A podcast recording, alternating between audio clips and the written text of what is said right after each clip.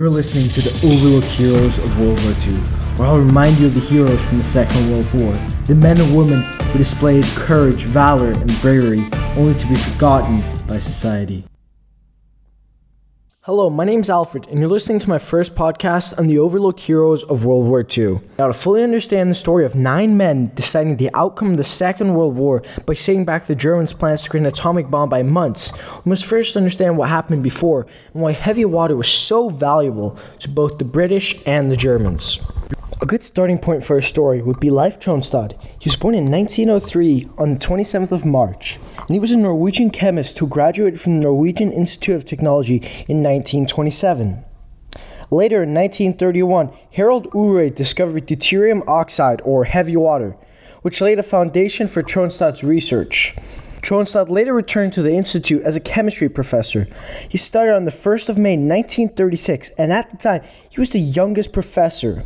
In his short scientific career, Tronstad managed to print 80 scientific publications, and 14 of which were related to heavy water. Leif Tronstad later became a consultant for Norsk Hydro and helped build the Vemork heavy water reactor near Rjukan with Joachim Brun. He went on to help organize the sabotage against the hydroelectric plant which he'd built. He also organized Operation Grouse, Freshman, and Gunnerside. These were the 3 most important operations as they helped sabotage the hydroelectric plant and decide the outcome of the Second World War. I want to tell you about the Vemork heavy water reactor, but first we have to have a basic understanding of heavy water and its importance. Deuterium oxide, otherwise known as heavy water, is a pale blue transparent liquid which freezes at -4°C, and some people believed it could cure cancer. It has a molecular weight of 20, being made up of deuterium and oxygen. On the other hand, normal water, or H2O, has a molecular water weight of 18, oxygen and hydrogen. Furthermore, ordinary water has 1 proton and 1 neutron, where heavy water has an extra neutron. This leads to heavy water having 11% greater density mass than regular water. Due to heavy water containing deuterium, it's also extremely rare to find in nature, about 1 to 41 million. The reason heavy water was so important is because it was used as a neutron moderator. There are 2 naturally occurring isotopes of uranium. Uranium-235, which has 92 protons and 143 neutrons, and uranium-238, which has 92 protons and 146 neutrons. The extra 3 neutrons means they cannot sustain a nuclear chain reaction. People therefore used uranium-235. However, it has to go through a process called uranium enrichment, where rows of centrifuges slowly increase the amount of uranium-235. However, some reactors use heavy water, allowing them to use unrefined uranium as a fuel, removing the process of enrichment. When uranium-238 is put in a fission reactor, the bombardment of neutrons leads to uranium-239, or plutonium. This can be used in weapons. If we look at the Manhattan Project, the first time atomic bombs were created and used, the 2 atomic bombs were produced, one using uranium-235 and one using plutonium. So it's clear why heavy water was so important, as it allowed you to use much more commonly found uranium-238 to create weapons from plutonium, rather than use the very rare uranium-235 and go through the process of uranium enrichment. The Vemork hydroelectric plant is located near a town called Rjukan in the south of Norway. Vemork first opened in 1911, and its main purpose at the time was to transform nitrogen so it could be used for the production of fertilizers. In addition, the hydroelectric plant was the largest at the time, with a capacity of 108 megawatt hours. Leif Tronstad went on to pitch the idea to Norsk Hydro of producing heavy water at the plant, and in December of 1934, Norsk Hydro agreed, and Vemork began producing heavy water at around 12 tons a year through the use of electrolysis. The hydroelectric plant was located near dam, which is where it's got its main source of energy from, in order to conduct the electrolysis. In 1935, they shipped their first containers ranging from 10 to 100 grams. However, the demand was not very high, and countries would only buy a few hundred grams at a time, since they had no real use for it. Then, in 1936, they shipped 40 kilos. This was a massive increase, but still nothing significant in terms of total sales. As the war started, the Germans' interests in heavy water grew, as they realized they could use heavy water to produce plutonium from uranium-238 And in January of 1940, the Germans requested a whopping 100 kilograms of heavy water. This was a huge amount, and Norsk Hydro wanted to know what the Germans would be using it for. The Germans would not tell them, as they said it was classified information, but Norsk Hydro ended up finding out that they were using it to produce an atomic bomb and restricted them from getting it. In April of 1940, Germany invaded Norway under the operation code name Vesaboom. This included the invasion of Denmark and Norway. However, since the two countries' geography was very different, the Germans had to apply different tactics. The invasion ended in June of 1940 after Germany had successfully invaded neutral Norway. Germany invaded Norway because of its massive coastline, as it was important for the Battle of the North Sea. Another reason was the Germans' ability to import iron ore from Sweden. Earlier in April of 1939, the German nuclear weapons program was created. It was known as the Uranium Society or Club. And in December of 1938, two German physicists, Otto Hahn and his assistant Fritz Strassmann, were colliding neutrons with uranium atoms and managed to split the uranium atom, which these days is called fission. This led to the Uranium Club's first efforts in April of 1938, shortly after the discovery of nuclear fission. The project later split up into three branches. They were nuclear reactor, uranium and heavy water production, and uranium isotope separation. Many famous scientists were part of the German nuclear weapons program, including Heisenberg. So it's clear why heavy water was so important to the German atomic program. Looking at the end of World War II and what happened, the resulting Japanese unconditional capitulation after the first two atomic bombs were dropped in Hiroshima and Nagasaki.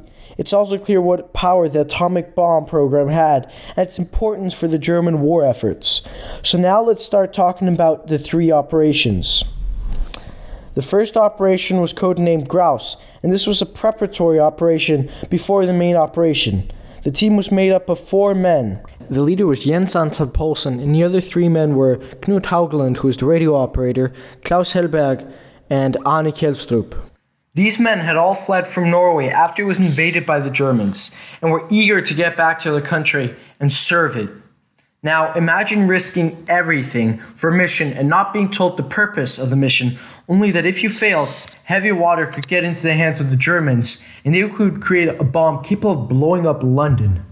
Now this was ungraspable at the time, as the biggest bomb could only blow up about 100 meters around.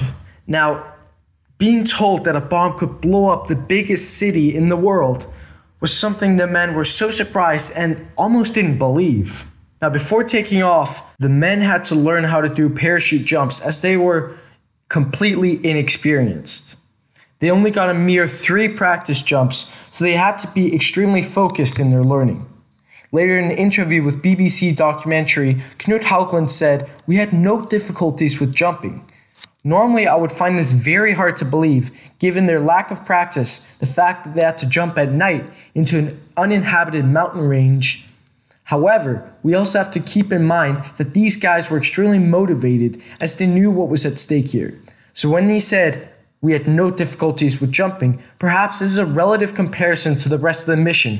Maybe learning to jump out of a plane at night in darkness over a mountain terrain with only 3 practice jumps was the easiest part of the mission." It sort of puts the odds that these men were up against into perspective. You might be wondering why have a team of men do this compared to doing a bombing raid of the facility. Now, this is because there are two types of bombing raids, a high altitude and a low altitude. However, low altitude bombings are waged way more often, as they are a lot more accurate. Keeping this in mind, it was impossible to do a low altitude bombing on Vemork, as it was surrounded by a mountain range. If they were to do a high-altitude bombing, the bombs would be extremely inaccurate and most likely affect the nearby town of Rjukan, potentially killing many innocents.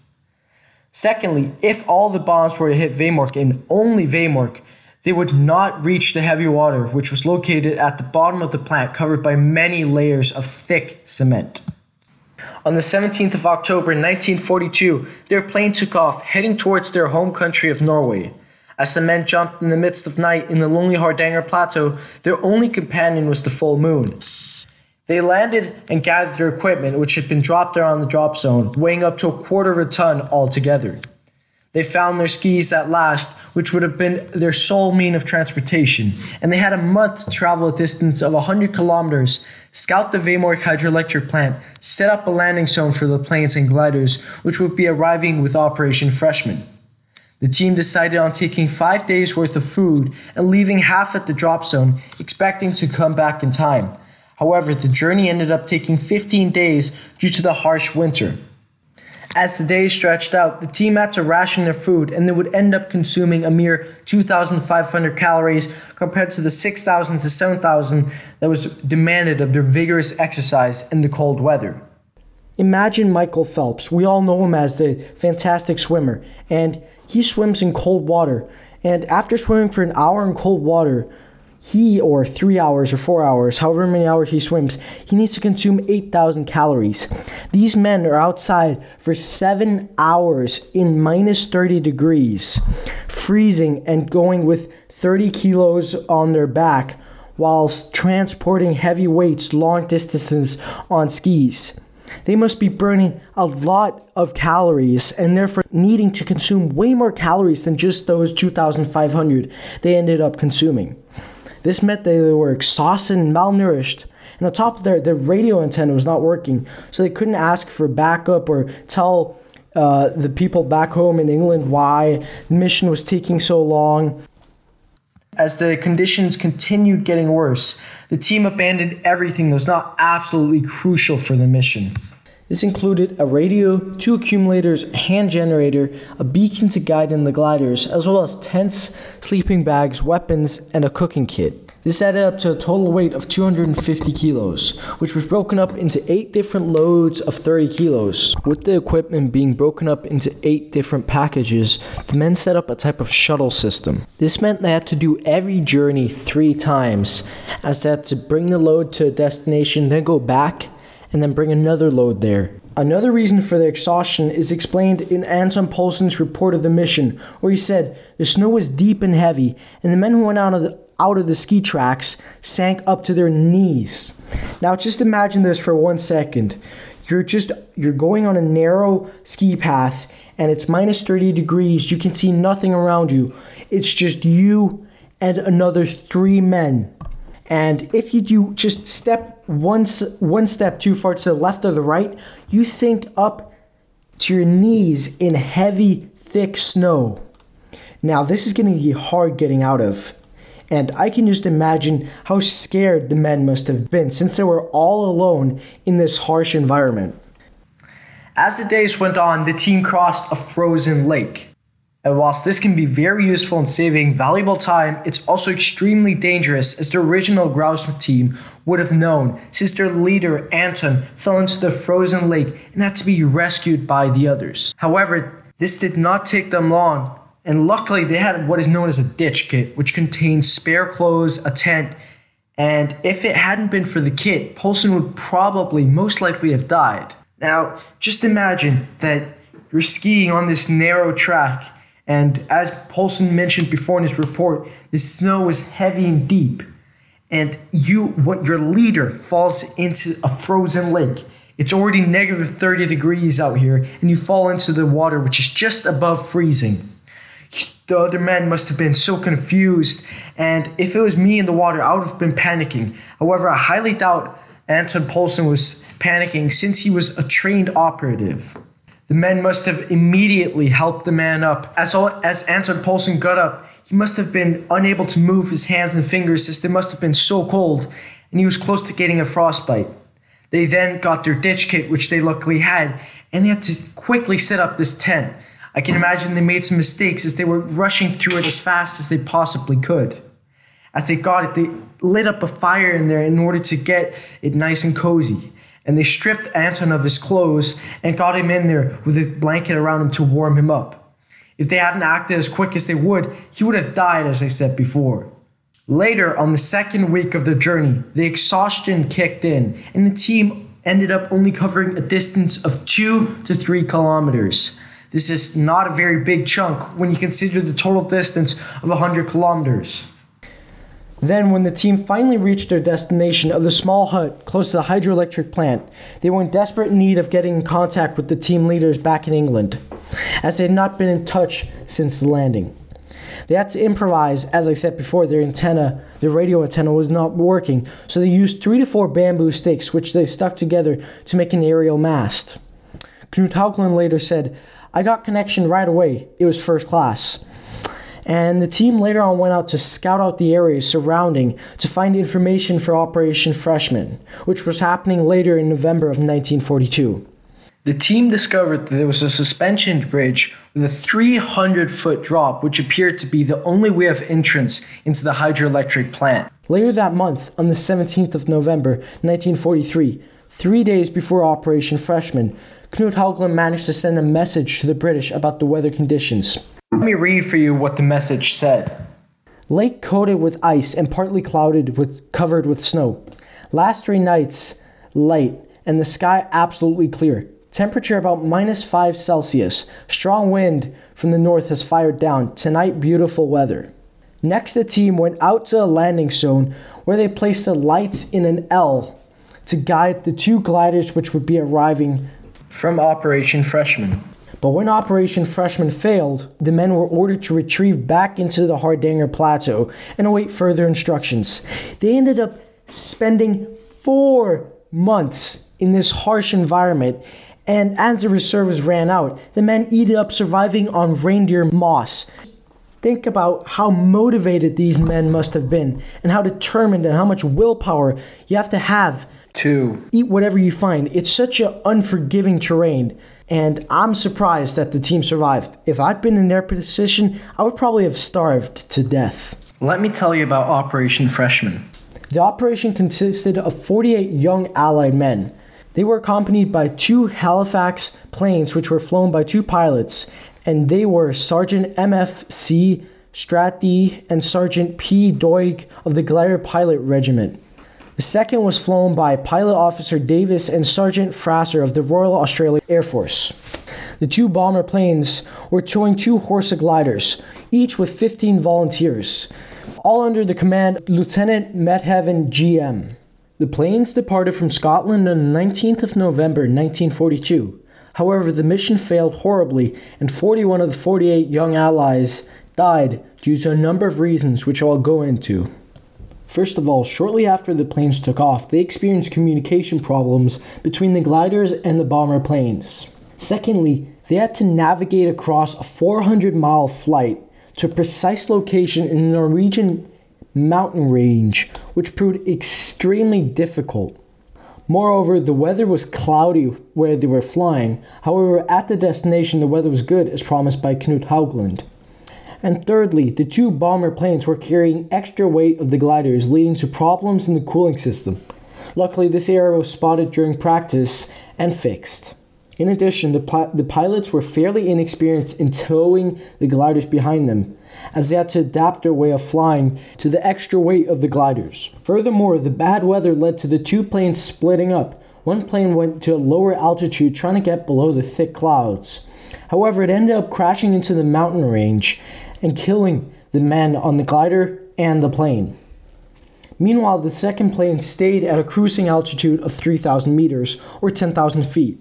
But the cold, iced-up ropes connecting the planes and the gliders turned brittle and broke off. The glider crashed, and the men who had not died from the fall ended up being captured by the Germans and murdered in cold blood to send a message back to the Allies that the hydroelectric plant was theirs now. The Grouse team on the ground were awaiting the gliders and saw nothing, but they heard the loud Halifax planes above them, and as the lights were burning, and they were shining their flashlights at the sky, the planes continued circling until it disappeared. The men wondered if the plane had not spotted the lights, or the signal with their location had not been transmitted to the other plane. On the other side, the pilots had said their navigation system, which were known as Rebecca's, had not been working, and they had seen no lights.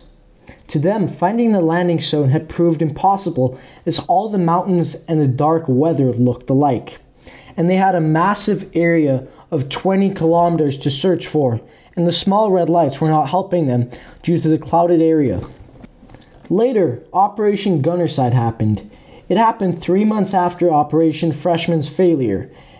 The mission, however, was different since the team were not using gliders but instead parachuting in, and they were a team of Norwegian commandos from Company Linger, which was under the SOE, or Special Operations Executive. Their aim was to meet up with the Grouse team, who, as I mentioned before, had survived in the Hardanger Plateau for 4 months on mainly reindeer moss.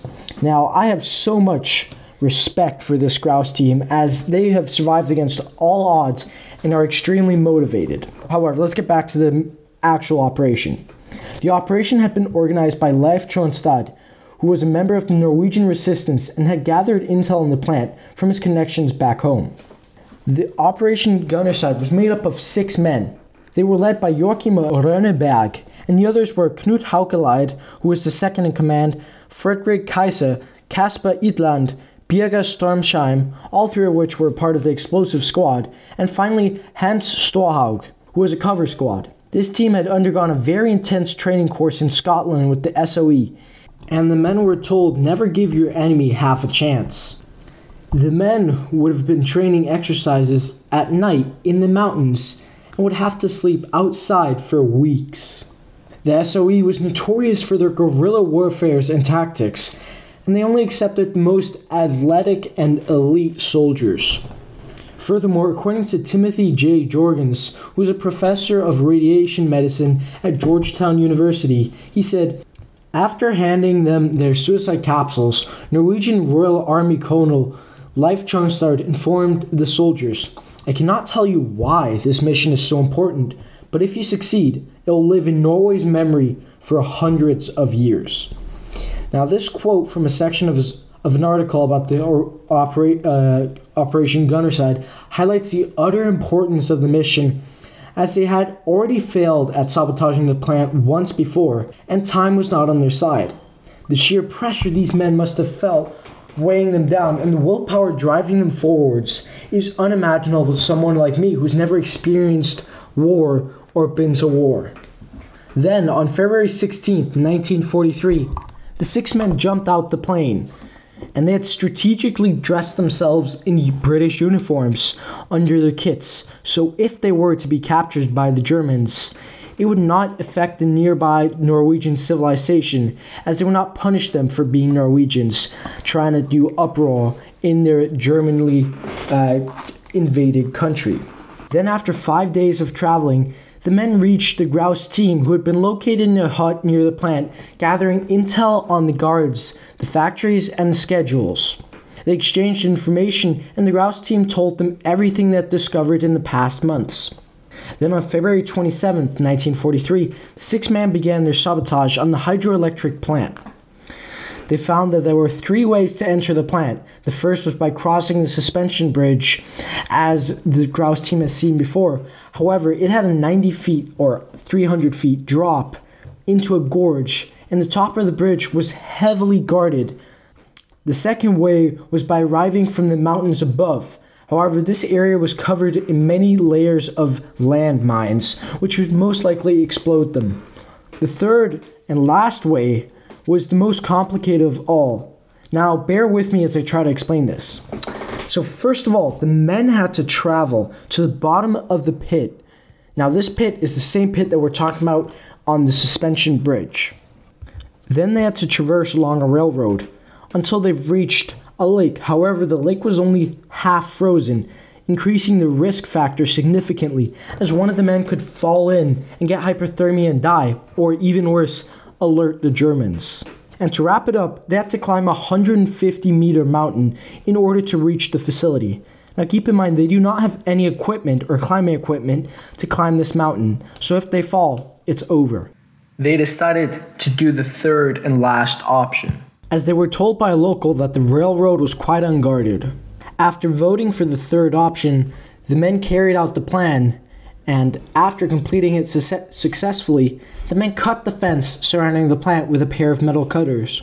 Now at this moment, you can imagine how scared the men must have been, as they had heard the stories about those that had been caught from the previous operations and knew the same, if not worse, could happen to them, as the members of Operation Freshman never managed to break into the plant. Following, the team split into two groups, the Explosion Squad and the Cover Squad. The Explosion Squad planned to enter from a side door, however the door was locked, and panic started to settle into these men, as they realized their plan had just failed. Luckily, Joachim, or the leader, found a tunnel, and he later said to the Times, "Getting inside, I was quite certain the rest of the party would follow me, but only one chap came.